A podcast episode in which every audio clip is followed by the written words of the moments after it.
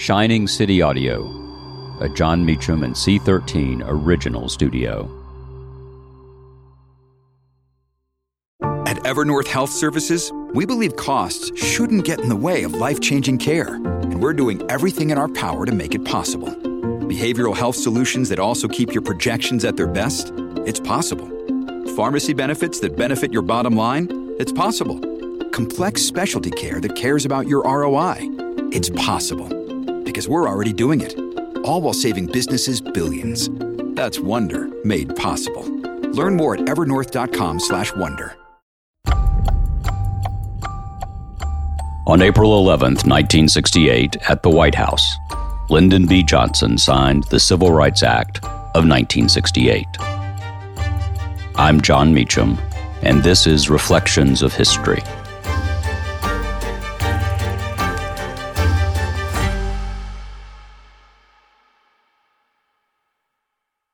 This episode is brought to you by Shopify. Whether you're selling a little or a lot, Shopify helps you do your thing, however you cha-ching. From the launch your online shop stage, all the way to the we just hit a million orders stage. No matter what stage you're in, Shopify's there to help you grow. Sign up for a $1 per month trial period at shopify.com slash special offer, all lowercase. That's shopify.com slash special offer.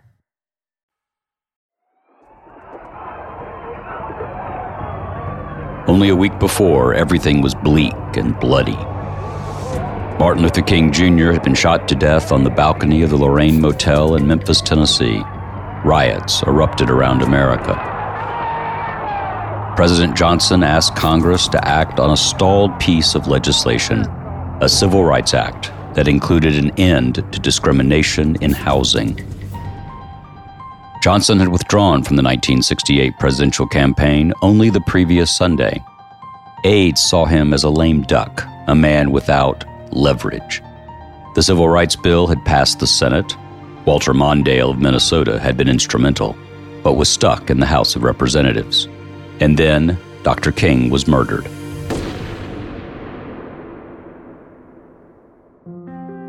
Out of that tragedy came a blow for liberty an example of how presidents can use even the worst of circumstances to advance the national experiment toward a more perfect union. President Johnson had spent April 4th in New York attending the installation of Terence Cardinal Cooke as the Roman Catholic Archbishop of New York and holding meetings at the United Nations. Back in the White House, Johnson was handed a devastating note Mr. President, Martin Luther King has been shot. Johnson had been here before. In the autumn of 1963, in the wake of President Kennedy's assassination in Dallas, LBJ had pressed ahead with the administration's landmark civil rights bill, casting it as a memorial to Kennedy. Now he would do the same with fair housing after Memphis. In a letter to House Speaker John McCormack on Friday, April 5th, the president wrote this Last night, America was shocked by a senseless act of violence a man who devoted his life to the nonviolent achievement of rights that most Americans take for granted, was killed by an assassin's bullet. This tragedy has caused all good men to look deeply into their hearts. When the nation so urgently needs the healing balm of unity, a brutal wound on our conscience forces upon us all this question What more can I do to achieve brotherhood and equality among all Americans? There are many actions the Congress can take on its part. The most immediate is to enact legislation so long delayed and so close to fulfillment. We should pass the fair housing law when the Congress convenes next week. According to a Johnson advisor, within 48 hours after that, the bill passed. The president just put everything aside. This is it. This is the time and he knew how to take advantage of whatever cards he had. One of those voting for the bill in the House was a young Republican from the 7th District of Texas, George Herbert Walker Bush. Bush wrote a friend on the day of King's assassination. I'll vote for the bill on final passage, he said. Have misgivings, giant political misgivings. Also, I know it won't solve much, but I'm for much of the bill. The mail is more on this than any subject since I've been in Congress. All against except two letters. 500 to 2, I'd guess. But this will be my character builder and friend antagonizer.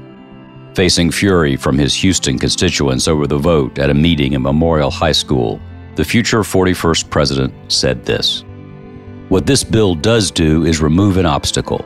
What it does do is try to offer a promise or a hope, a realization of the American dream. In Vietnam, I chatted with many Negro soldiers. They were fighting, and some were dying, for the ideals of this country. Some talked about coming back to get married and to start their lives over. Somehow it seems fundamental that this guy should have a hope. A hope that if he saves some money, he should be allowed to buy a house, regardless of the color of his skin. To another friend, Bush recalled the seething hatred he'd encountered, hatred that still shapes American life, all these years distant. In signing the bill on this day in 1968, President Johnson said, In the Civil Rights Act of 1964, we affirm through law that men equal under God are also equal when they seek a job, when they go to get a meal in a restaurant, or when they seek lodging for the night in any state in the Union. Now the Negro families no longer suffer the humiliation of being turned away because of their race. In the Civil Rights Act of 1965, we affirm through law for every citizen in this land the most basic right of democracy the right of a citizen to vote in an election in his country. In the five states where the act had its greatest impact, Negro voter registration has already more than doubled. Now, with this bill, the voice of justice speaks again. It proclaims that fair housing for all, all human beings who live in this country, is now a part of the American way of life. We all know that the roots of injustice run deep, but violence cannot redress a solitary wrong or remedy a single unfairness. The time is here. Action must be now. But it had taken a long time. Too long. Thank you for listening to Reflections of History, a creation of Shining City Audio, a C13 Originals and Jon Meacham studio.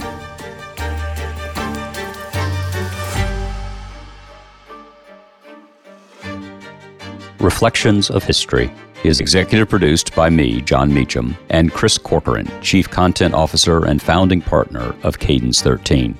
Production and editing led by Lloyd Lockridge and Chris Basil. Production assistance and operations by Paige Heimson, Andy Jaskowitz, Adam Macias, and Kelly Rafferty. Research assistance by Sarah Jean Caver. Cadence 13 is an Odyssey company.